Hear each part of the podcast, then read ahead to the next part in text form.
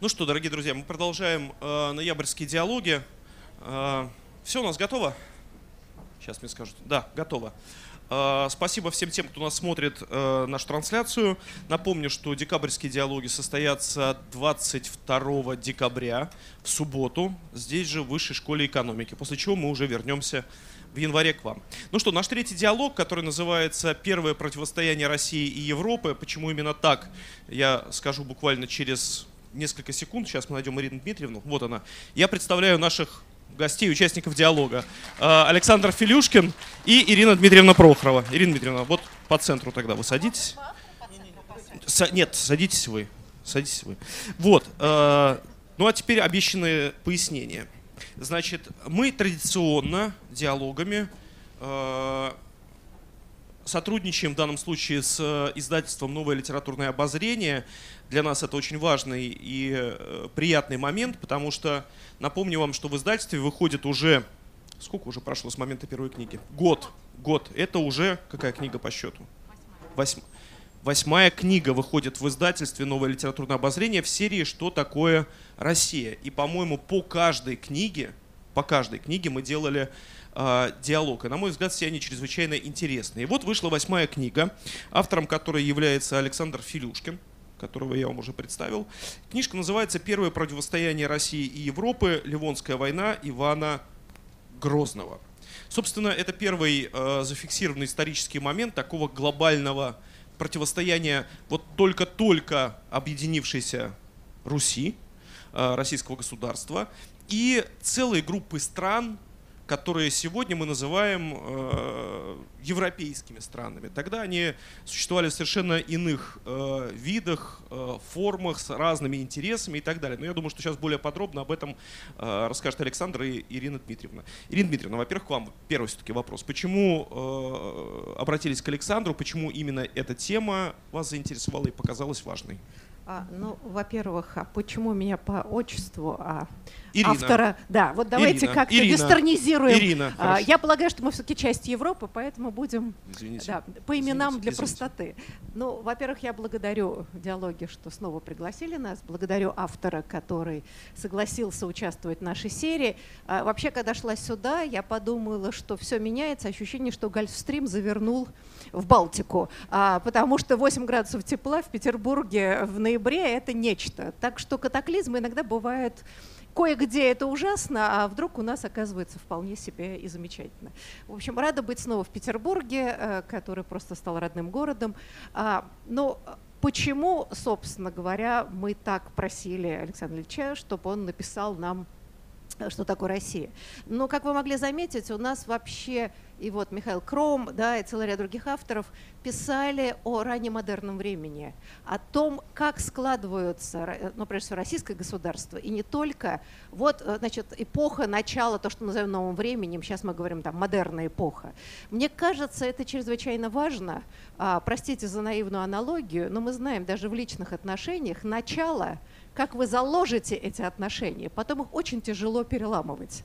И вот на самом деле вот такой цивилизационный цикл, когда из условно то, что мы называем э, с их специфическим, так сказать, государственными образованиями, множеством всяких княжеств, королевств и все прочее, с размытыми границами, а, с такими очень плохо очерченными эм, культурными границами в целом, то там Священная Римская империя, еще там что-то, начинает складываться прототипы то, что мы сейчас имеем государств, империй, а в более позднее время и национальных государств. И вот, вот в этот переломный момент то, что закладывается в основании государства, потом, как мне кажется, из того, что могла прочитать у Александра Ильича и других книг, потом тянется, как некоторая такая составная часть, как матрица, которая даже не воспринимается как условный момент, что когда-то было по-другому, а нам кажется, было всегда. И с другой стороны, это порождает всегда вот вопросы. Кто виноват, что делать, Значит, откуда это пошло? Было ли это нам предначертано на роду, или это цепь случайных а, совпадений, так сказать, констелляции исторических обстоятельств? И мне кажется, в этом смысле это очень увлекательно и интересно читать а, вот о каких-то таких фрагментов, особенно ранней, эм, э, м, так сказать, раннемодерных государств, для того, чтобы многие вещи увидеть а, сейчас, да, в какие системы координат мы живем, в системе стереотипов. А, и, может быть, говоря об этом и понимая, как это происходит, нам легче и понять вообще, что делать. А, ну, кто виноват, это между делом всегда тоже приятно найти виновных. Чаще всего не в себе самих, а где-нибудь на стороне. Вот. И э, для меня очень важно в этой книге э, то, что, понимаете, э, задача-то этой серии показать э, как э, смотрят на историю современная историография. А, потому что уже неоднократно говорилось в этой аудитории, не только что наше общественное сознание, наше представление об истории, в общем, дальше Карамзина не сильно ушло. А, и а, очень многие выводы, которые да, в школьных учебниках, вот о чем, кстати, Александр Ильич пишет, что да, там, взгляд на Ливонскую войну, я не буду говорить это, он скорее расскажет. И вообще целый много ряд вещей, которые мы просто повторяем из учебников, не очень себе представляя, что это историография философии XIX века. А мы живем в 21 веке, и профессиональный исторический мир смотрит на очень многие события совершенно по-другому. И те события, которые нам кажется, в учебнике мы не проходили, или там три строчки с датами, выясняется, что на самом деле для нашего нынешнего так сказать, существования, для нашего настоящего, оказывается очень важно, потому что там закладываются вот эти самые ростки э, будущей государственности, как положительные, так и отрицательные. И целый набор стереотипов и представлений о мире, о себе, о Европе и многие другие вещи. В этом смысле, мне кажется, вот история про Ливонскую войну, о которой, я думаю, так вот, если тут не историки, мало кто вообще ну, была какая-то там Ливонская война, мы знаем про опричнину, как результат этой Ливонской войны в каком-то смысле, что в книжке хорошо описано. Но что там сделал Иван Грозный? Ну, Казань он брал, мы это помним. Более того, я боюсь, что из комедии, э, значит, Иван Васильевич меняет профессию. Большинство помнит, что там уже взяли Казань, а, значит, хотели заново ее взять. А вот Ливонская война вообще, лично для меня, я первый читатель в таких ситуациях, вообще ничто было. И прочитав эту книгу, ты понимаешь, что вся наша иерархия событий, вот такая стереотипная, ее надо следует пересмотреть. Потому что, наверное, если опереться на такое да, новое представление об истории, вот эти исторические события, их последовательность и важность, наверное, была бы совершенно другая. И я думаю, что когда-нибудь это так и будет. А, и вот, может быть, я передам слово автору. Да, мне кажется, вот важнейшая история, почему Ливонская война а, важна, а, понимание, что это была очень важная война, а, породившая целый ряд, а, как мне кажется, драматических последствия для вот этой рождающейся государственности. Большое спасибо. Я постараюсь справиться с микрофоном прежде всего, что самое трудное. Э, вот на этой ноте, почему мне хотелось бы продолжить? Э, ответить сразу на несколько почему, которые, наверное, вызывает эта книга, предвосхищая, может быть, какие-то вопросы. Прежде всего, пройдемся по заголовку, почему Россия? И что в данном случае имеется в виду под Россией, ведь было же противостояние и раньше. Там князь Изяслав воевал с немцами, Ярослав ходил походами на Польшу, ну и в конце концов все мы знаем Александра Невского и прочее, и прочее. Это что же как бы противостояние с европейцами. Почему же в данном случае мы говорим первое противостояние? Ну, во-первых, потому что все-таки Россия с ее непрерывным государственным суверенитетом, с ее непрерывной государственной традицией берет начало, конечно, в государстве Ивана III и во второй половине XV века. До этого можно говорить о русской культуре, истории культурной общности и так далее, но все-таки это не государство, которое существует непрерывно. Непрерывно это с XV века. Почему Европа? Здесь тоже возникает масса вопросов потому что если мы посмотрим на то, как сегодня в историографии трактуется концепт Европы, когда он возникает, то здесь, конечно, полный хаос, потому что кто-то пытается вывести это с Энея, Силия, Пиколамини с каких-то картографических и географических изысканий 15 века, но одна из последних статей, которую я читал, статья Паттерна, о том, что только в годы Первой мировой войны европейцы поняли, что у них Европа. То есть здесь такой очень большой разброс. Тем не менее, вот именно в это время, именно в XVI веке мы имеем совершенно четкий центр силы, если можно так выразиться. Это то, что понималось под понятием христианский мир с центром со священной Римской империей, с влиянием римской курии, от которых все остальное было производным, и даже борьба с которыми, в принципе, оно что, что называется, от противного протестантизма, он возник как реакция на католицизм. И именно эта сердцевина, в общем-то, в то время и понималась как носитель определенной, уже сформировавшейся, сформировавшейся системы культуры, взглядов, главное, ценностей, идей. И вот к ней как раз речь идет о противостоянии с этой, прежде всего, системой идей, ценностей, взглядов. Это не сколько военное противостояние, сколько именно противостояние культур, цивилизации и так далее. Ну и почему противостояние? Опять-таки, войны были и раньше. Э, прежде всего потому, что это противостояние, как уже здесь совершенно правильно прозвучало, имело далеко идущие последствия. Это точка отсчета. Ведь чем э, эти общности вошли в конец 15-го, начало 16 века? Это эпоха так называемого открытия России в европейской книжности, прежде всего итальянской и германской.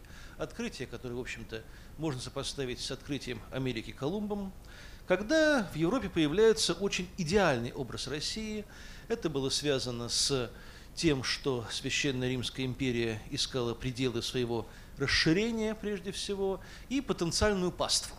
И вот я буквально процитирую Альберта Компьенского, итальянского автора, конец 15-го, начала 16 века, что узнав о существовании московитов, мы были охвачены таким восторгом, что казались лишенными ума.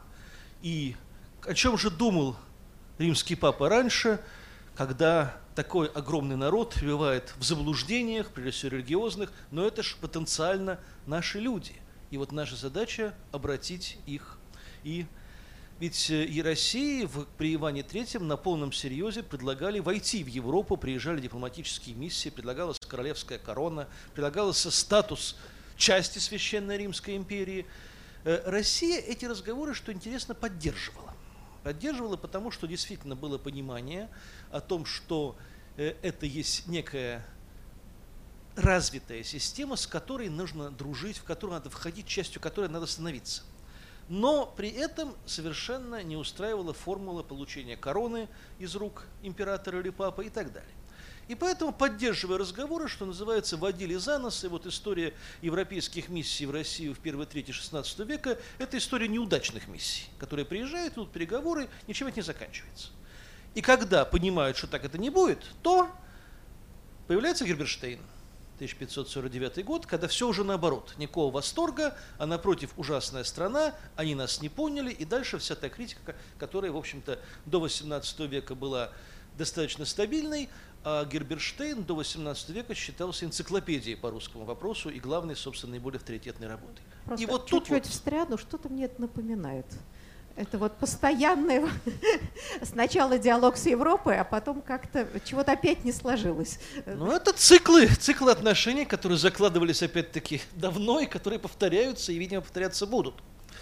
Э, об этом, так сказать, есть тоже достаточно интересная литература. Просто я не могу не процитировать замечательную эту фразу, которую приписывают Петру Первому, да? Нам нужна Европа на несколько лет, после чего мы повернемся к незадам. Да, По-моему, это, это вообще можно было. лозунгом всех наших взаимоотношений с Европой. Да.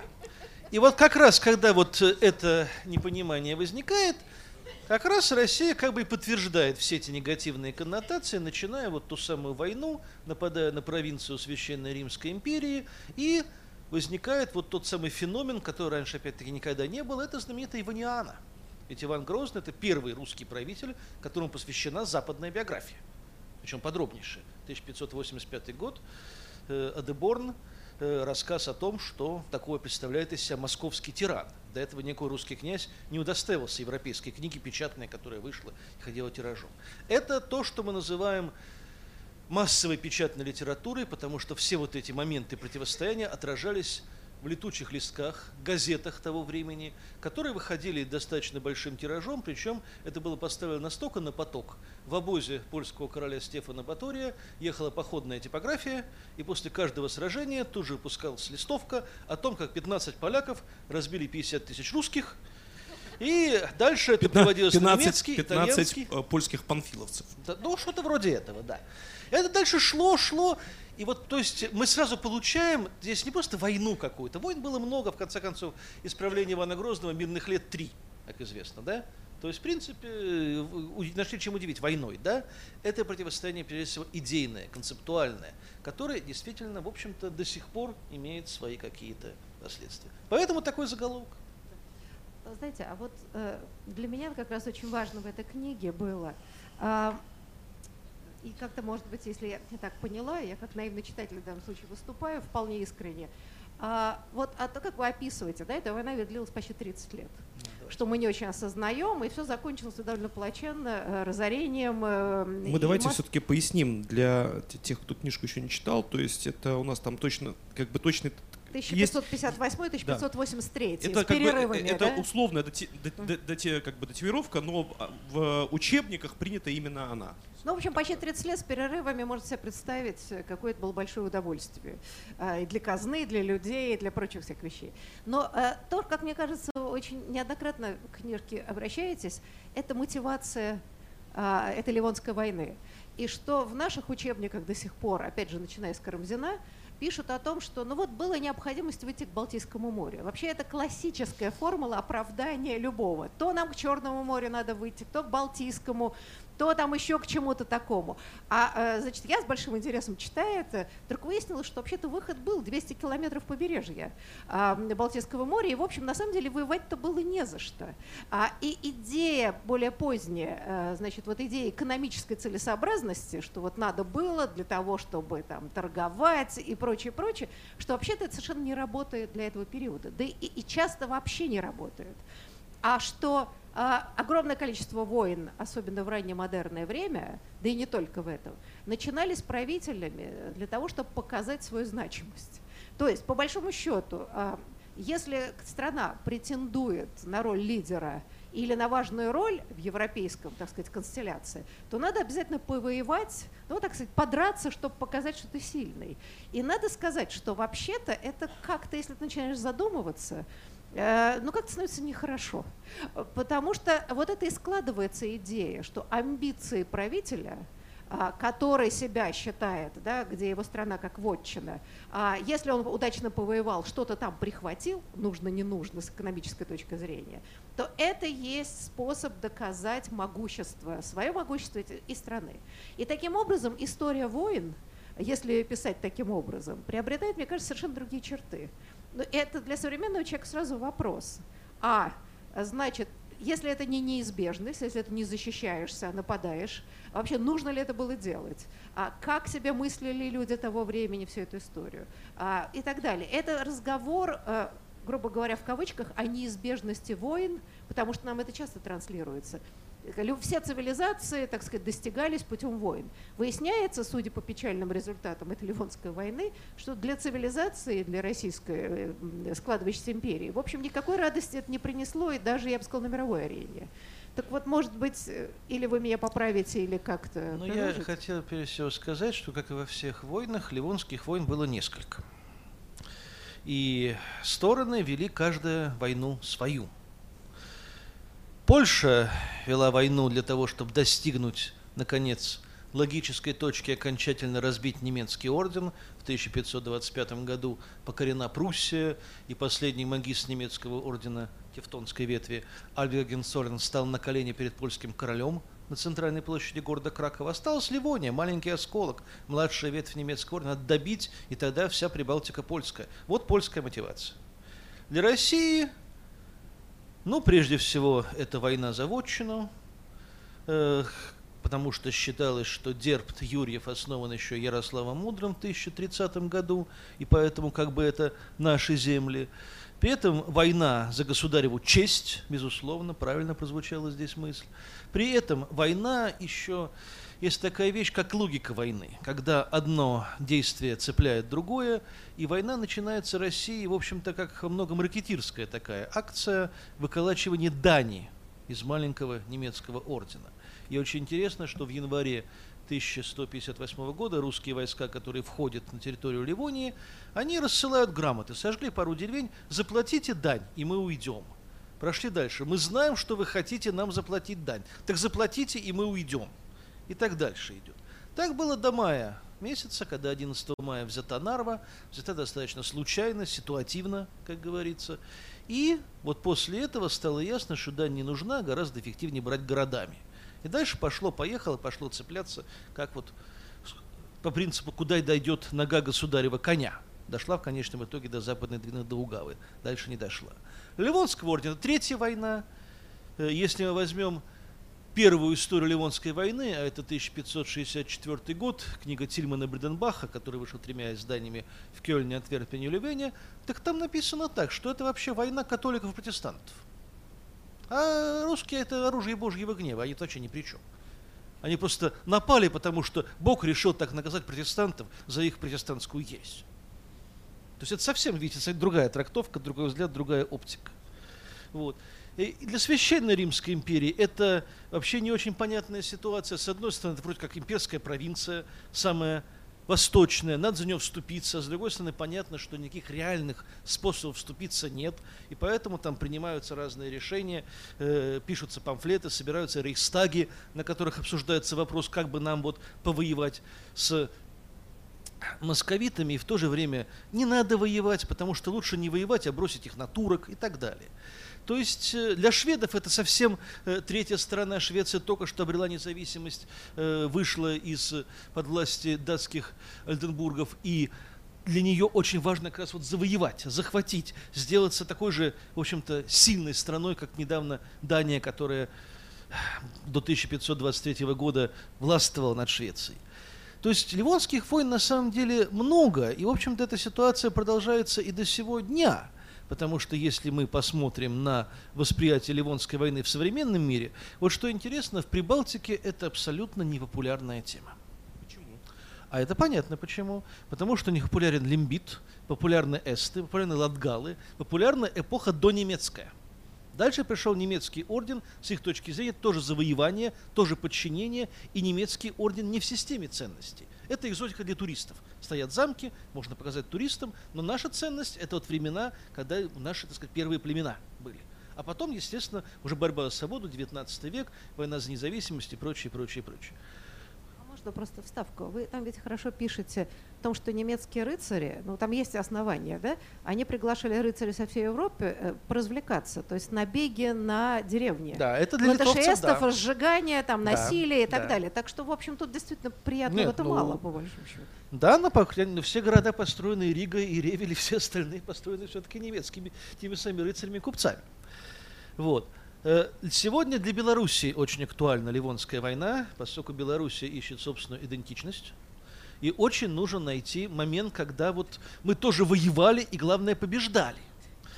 Вот. Ну, конечно, на первом месте здесь Оршинская битва 1514 года, но Ливонская война, и вот что интересно, белорусская историография, сегодня есть книги, там, скажем, Андрея Николаевича Янушкевича, которые, в общем-то, так и направлены, что это главная война Белоруссии против России. Это вот такой современный взгляд, современная оптика, приспособится под современные какие-то взгляды. Э, с Россией ситуация любопытная, поскольку, ну, собственно говоря, вот эта книга, это первая книга по Ливонской войне, которая вышла с 1954 года. То есть предыдущая, это еще сталинская историография, книга Королюка. Вот, после этого были какие-то отдельные... Получается, 70 лет не было отдельного никакой... Не, ну, э, не совсем 70. Ну, сколько получается? Ну, 70. Ну, в общем, да. Да. В общем, да. Вот.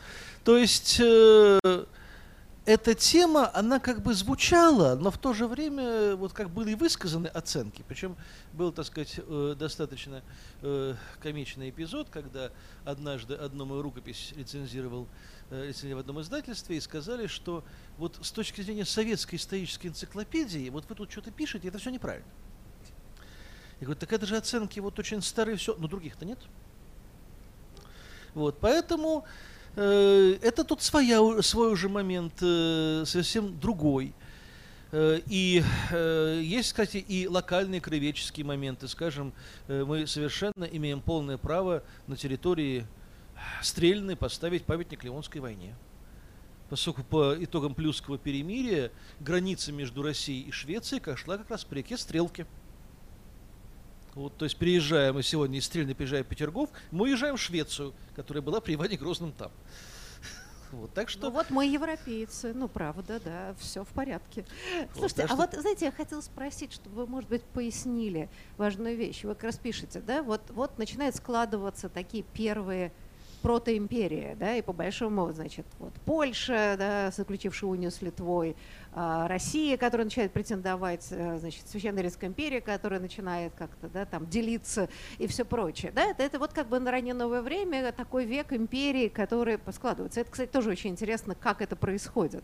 А эти конфигурации, в общем, действительно, они все равно остаются и те стереотипы вот стран в отношении друг друга отрицательные, вы хорошо это пишете о том, что они и до сих пор остаются. Вот, значит, там дикие московиты, э, я не знаю, там какая-то не такая Европа и так далее. Вот это начинает зарождаться, и удивительно, как в культуре это в течение веков а, продолжает вращаться, когда уже и ничего нет, никто Ливонскую войну не помнит, а это идет оттуда. Но ведь интересный момент, как вы описываете, если я правильно поняла, что в принципе, теоретически, а ведь Иоанна Грозного, казалось бы, могла быть другая задача. Ведь ему э, Священная Римская империя, если не ошибаюсь, предлагала вместе добить турков, да, вышибить их из Крыма. То есть отдать Крым, а, извините, да, 15 век, а, значит, взамен того, что они не полезут в эту Ливонию, а зато, наоборот, значит, очистят а, Крым от турок и заберут его себе. И, в общем, казалось бы, логично, что а, победив Орду, да, мы вполне можем объединиться с э, так сказать, христианским миром э, борьбой против мусульман. И э, это как бы, да, логика, казалось бы, такая вот с нашей точки зрения, вполне естественная. Более того, наверное, и история пошла по-другому, по большому счету. А вот интересно, Иван Грозный, не шибко мой герой, все-таки зачем, да, почему захотелось доказать что-то Европе? А, то есть почему действительно не, не заняться Крымом, а, не заняться вот как бы историей да, э, вышибания вот всех, значит, мусульман. Но если уж мы говорим о каких-то там интересах и амбициях. А, а, а вот надо было зачем-то полезть в эту самую Ливонию, хотя и без того было, в общем, так все неплохо. Вот это интересно психологическое. Ведь Иван Грозный же пытался тоже доказать, что он там от римлян происходит, чуть ли не от императора, ведет свою родословную, хотя всем было известно было, что это не так.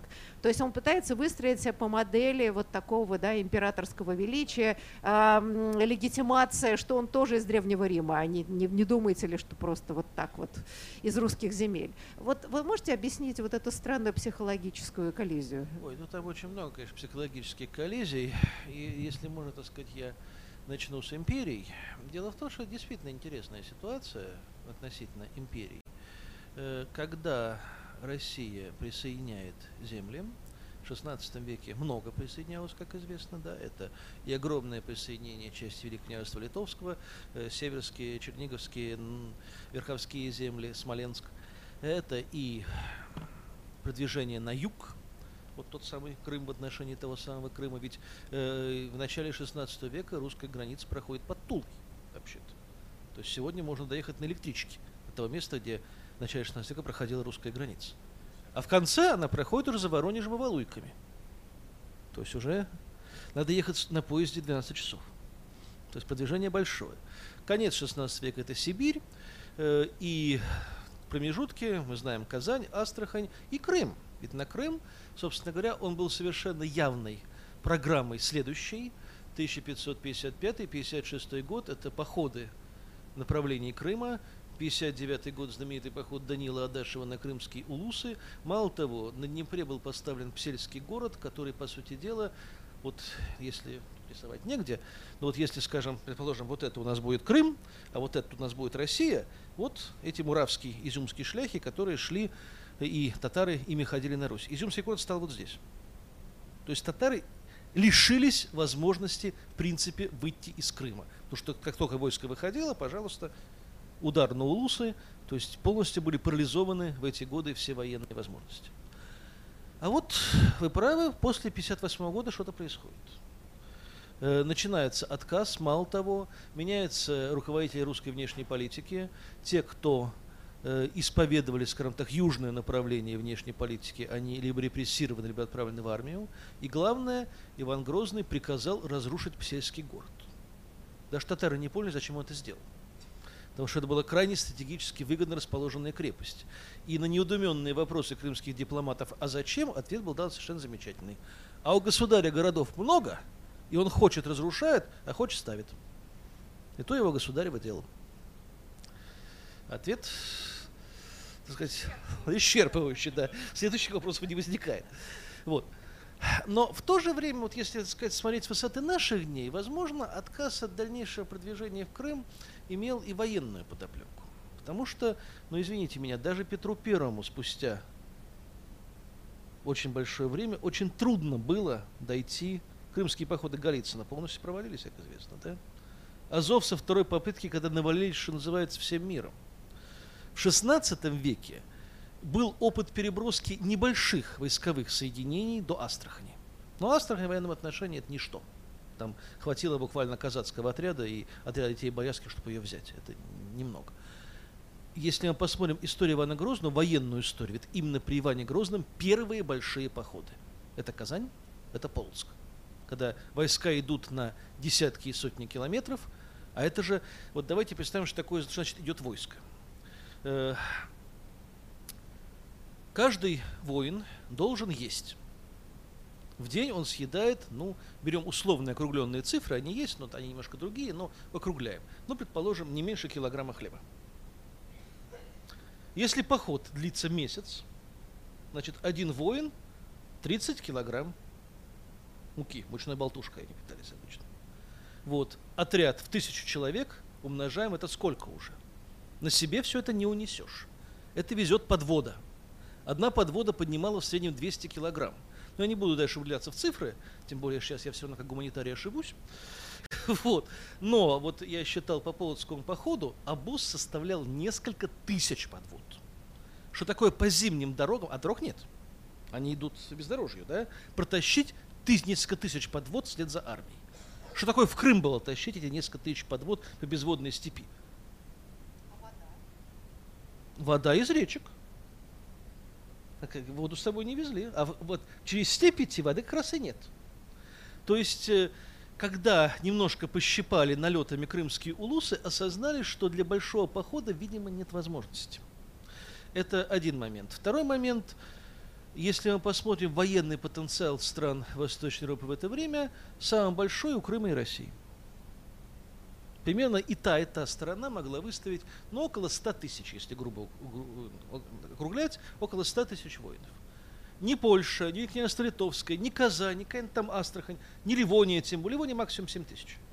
И близко не стоял. То есть это реально очень крупная военная стычка.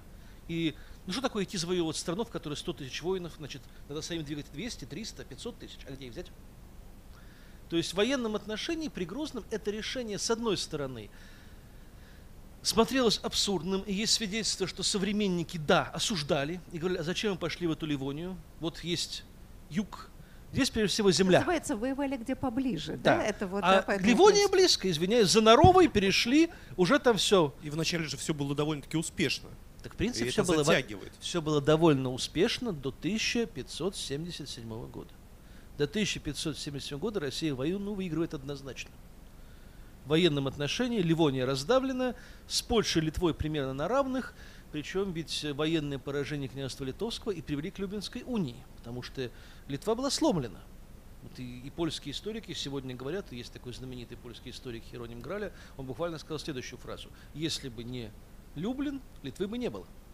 Потому что действительно били, действительно в этом сообществе. А вот Польша нет. Польша это серьезная армия, но у Польши своя доктрина. Поляк не воюет агрессивно. Поляк воюет только на, за Отечество, на обороне Отечества. Только доброволец может идти воевать чужую армию. И Великое княжество Литовское, несмотря на то, что у двух стран, у Польши и Литвы один король, воюет в одиночку. Но только отряды польских добровольцев. А Польская армия стоит в Польше и обороняет Отечество. А вот когда они объединились в 1569 году, ситуация резко меняется. А потом приходит к власти Стефан Баторий. И что делает Стефан Баторий? За счет королевской казны, за счет денег государства нанимает европейскую армию. Нанимает европейских наемников, швейцарцев, итальянцев, немцев, венгров в огромном количестве. А вот с этой армией Иван Грозный воевать не мог потому что это была принципиально другая воинская культура, принципиально другая организация армии, другой потенциал. И вот тут пошли сплошные поражения. И потеря Псковщины. И, ну вот я хотел сказать еще в начале, последнюю ремарку, так сказать, я передам слово. Вот э, вы сказали, что Россия проиграла Ливонскую войну. А Россия так не думала. Да, тоже можно было сказать, что 15 людьми, да, мы вот. завалили всех. Почему не думала? Потому что супостат Баторий, который изображали русские книжности как дьявол, аспид и змей, пришел под Псков и был посрамлен, града не взял и ушел. Кто войну выиграл? Конечно, мы. А что там Ливонию при этом отдали завоеванную? Так кому она нужна, Господи? Ну и отдали. И... Ливония не воспринималась как э, трофей. Вот тоже интересный штрих. Э, когда русские гарнизоны ставились в Ливонии, они не хотели жить в каменных домах. Они не очень понимали, зачем это, как это. Они чувствовали себя неуютно в этих замках, в этих каменных крепостях. Э, европейского типа свои, конечно, тоже были, но вот то, что было. И они пристраивали деревянные избы к ним. Потому что ну, вот совершенно несовпадение уровня культуры. То, что я сказал, были разные войны. Ведь тезис о том, что война идет за море, если мы возьмем немецкие книжни, немецкую литературу того времени, она преисполнена этого. Русские вот-вот выйдут к морю. Русские там построят фабрики и заводы. Русские поставят флот. Русские выгонят нас с рынка тканей. Русские не подозревают, что у них так думают. Это разница восприятия, разница культур. Ну, тут вот, ну, много было ливонских войн. Кстати говоря, очень важный момент – это к вопросу выхода к морю. А, ведь вы хорошо пишете о том, что, ну, собственно, флота-то и не было до Петра Первого. И не было никакого смысла а, с точки зрения вот как бы до буржуазных, да, до, до имперских таких да, развитых. Это зачем, когда можно было просто прихватить Ливонию, заставить дань платить, чтобы купцы, которые так торгуют, просто платили и все прочее. Да? То есть это вот какой-то такой был полусредневековый рэкет. Но, знаете, вы ведь приводите слова историков, а, о том, что результаты Леонской войны были чрезвычайно печальны, потому что северо-запад был разорен, а, пришлось вводить крепостничество, насильно прикреплять крестьян к земле, потому что все разбежались, и что многие историки считают, что одной из причин появления опричнины – это был инструмент мобилизации ресурсов для продолжения войны. Вот э, с вашей точки зрения это действительно так? Это к вопросу о последствиях Ливонской войны и политики Ивана Грозного? Это в том числе так. Просто никогда нельзя абсолютизировать какие-то вещи, но, несомненно, это было. Э, значит, что было? Э, первый момент. Русская армия, как известно, стояла на том, что это дворянская армия, то есть дворянин воюет, а в это время у него в поместье крестьяне его обеспечивают. Если хозяина долго нет, ну, естественно, они разбегаются. И вот как раз э, к 80-м годам мы видим, именно по северо-западу есть материалы, колоссальное разорение, массовое бегство, запустение. То есть дворяне начинают элементарно дезертировать обратно в свои поместья и говорят, так, а где вот? Пока я воюю, где мои крестьяне? Государство, обеспечь меня. Если я воюю, пожалуйста, закрепи людей чтобы получалось так, я головы за государя имя кладу, кладу, а в это время я разоряюсь. Не пойдет. Пусть гарантируют то, что мое богатство, мое поместье будет гарантировано рабочей силой. Да, это общепринятая точка зрения, что действительно одна из причин этого введения крепостного права в конце XVI века, то, что потом впоследствии приведет к глобальным социальным конфликтам и кризису, который мы знаем под именем русской смуты Первой гражданской войны, это во многом вытекало из вот этого негатива разорения Ливонской войны. Это, безусловно, так. Опричнина тоже, по всей вероятности, мобилизационное средство, только, как сказать, она не только мобилизационное средство. С опричниной вообще очень много неясного. Э, потому что последние, работы последних лет, конечно, обращают внимание на идеологическую сторону опричнины, скажем так, ее эсхатологическую символику, связь с идеей конца света, что Иван Грозный присваивает себе право судить грешников в последние времена. Об этом есть прекрасная работа Андрея Львовича Юрганова, замечательная работа, которая называется очень хорошо «Посмертная жизнь опальных Ивана Грозного» работа Балучева, да, которая описывается вот символика опричных казней, насколько они были пропитаны, не просто были казни, там как бы вот так более жестоко убить. Это все было пропитано глубинным смыслом. Образцы для казни брались из Библии. Это эсхатология. Казни вот именно в последние времена. Не просто так вот, да, а именно связать с какой-то символикой накануне конца света. Конец света, понятно, да. 7070 год сотворения мира, это 1569 год. Новгородский погром как раз. 7077 год. Новгородский погром. Как раз это последняя дата, когда мог быть конец света. Вот поэтому это и правильно, это концепция Анлиды Хорошкевича, и, собственно, она верна насчет мобилизации, но обычно не только это, скажем так. Ну, есть совершенно замечательная идея Сергея Михайловича Каштанова о том, что опричнина тоже такая имперская модель своеобразная. Что такое опричнина? Раздел государства на лучшую ее часть, метрополию, опричнина, и колонии, земщина, которые размазаны по окраинам государства и которые содержат центральную часть. Имперская модель, безусловно. Вот, то есть тут очень много, опять-таки, всяких аспектов, и вот эта милиционная концепция, одна, одна из, она тоже была, но ей не исчерпывается. Вот я бы так на это ответил. Я хочу, э, так как время у нас немного, немножко осталось, Ирина Дмитриевна, если есть какое-то что важно. Потому что я хотел... Нет, единственное, да, спросить по поводу опричнины. Я понимаю, что эта тема вечно будет юная и будет много концепций. А нет ли еще дополнительно, понятно, что это явление одним не исчерпывается, что это в каком-то смысле дублирование государственных функций? А, потому что, да, ну так существовали, там, я не знаю, приказы, все что угодно. Да? Это что, кризис э, политического управления, который требует э, создавать вот эту дополнительную параллельную репрессивную структуру, он не справляется с управлением государства, вот это может как бы рассматриваться как... Ведь э, потом это опричнено в разных видах, мы видели в куда более поздней истории в нашей стране повторяется, когда надо вводить какой-то репрессивный аппарат над существующей системой управления. Э, который с точки зрения как бы человеческой, какой угодно, оказывается безумной, кажется, но почему-то возникает как способ управления. Мне очень нравится в отношении опричины знаменитая фраза. Опричина – это явление, не понятое современниками и не разгаданное потомками.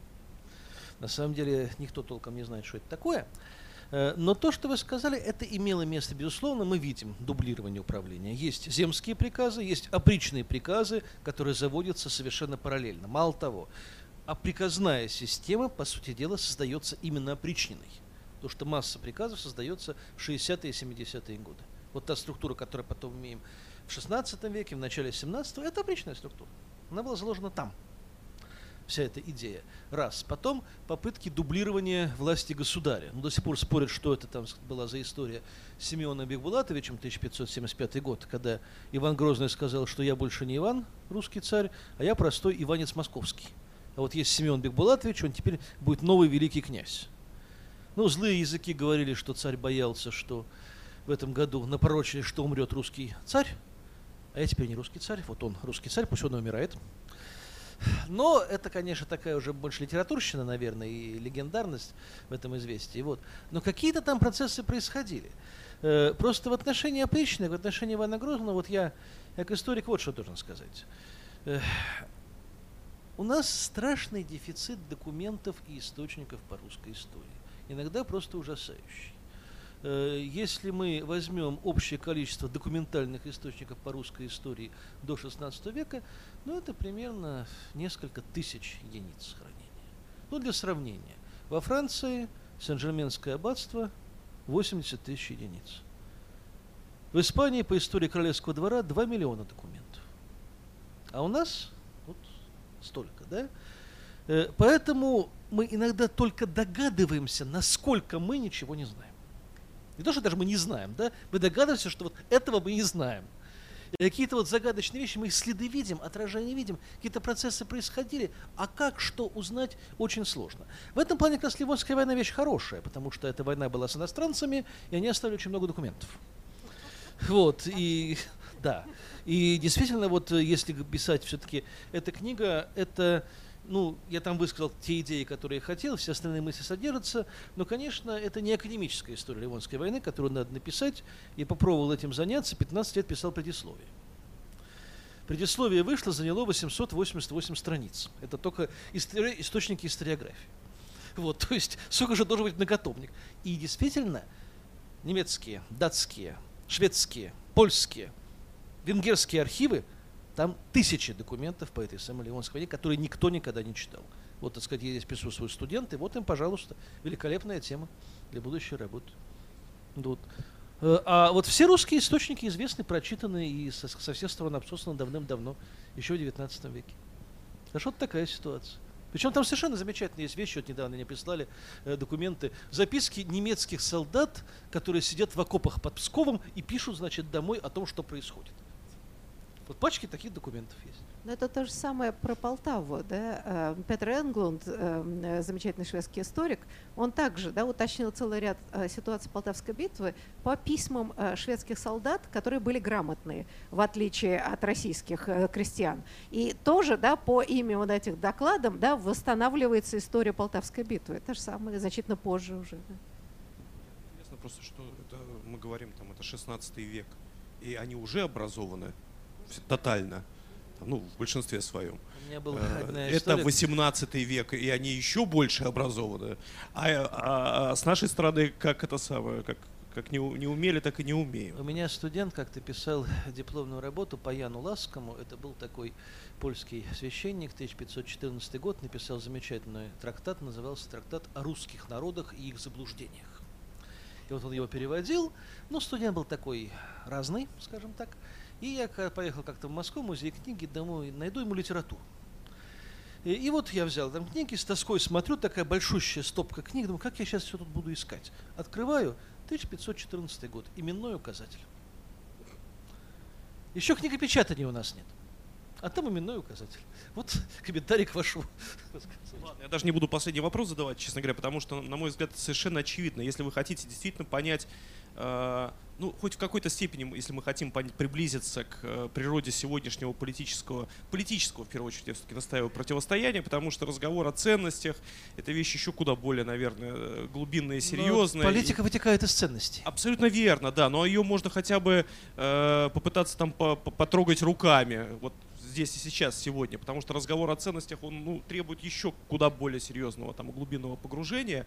Но вот если сегодня вот мы смотрим по сторонам, и вот с одной стороны там противостояние с НАТО, с другой стороны там чрезвычайно напряженные отношения с Прибалтикой, с другой стороны Украина и крымский вопрос. Но с Прибалтикой все... не из-за Ливонской войны. Это, и, и, короче говоря, книжка Александра Филюшкина «Первое противостояние России и Европы. Ливонская война» Ивана Грозного. Обязательно купите в Петербурге. Я ее взял в магазине подписные издания. Не вот знаю. здесь можно купить. А, э, и да, здесь она прямо есть. Здесь, и да, дешевле и еще, еще другие, будет. Да, книжки, да. Это вот. Спасибо вам огромное. И тогда до встречи 22 декабря здесь же. Спасибо, Спасибо. огромное, Ирина Спасибо. Дмитриевна. Спасибо. Спасибо.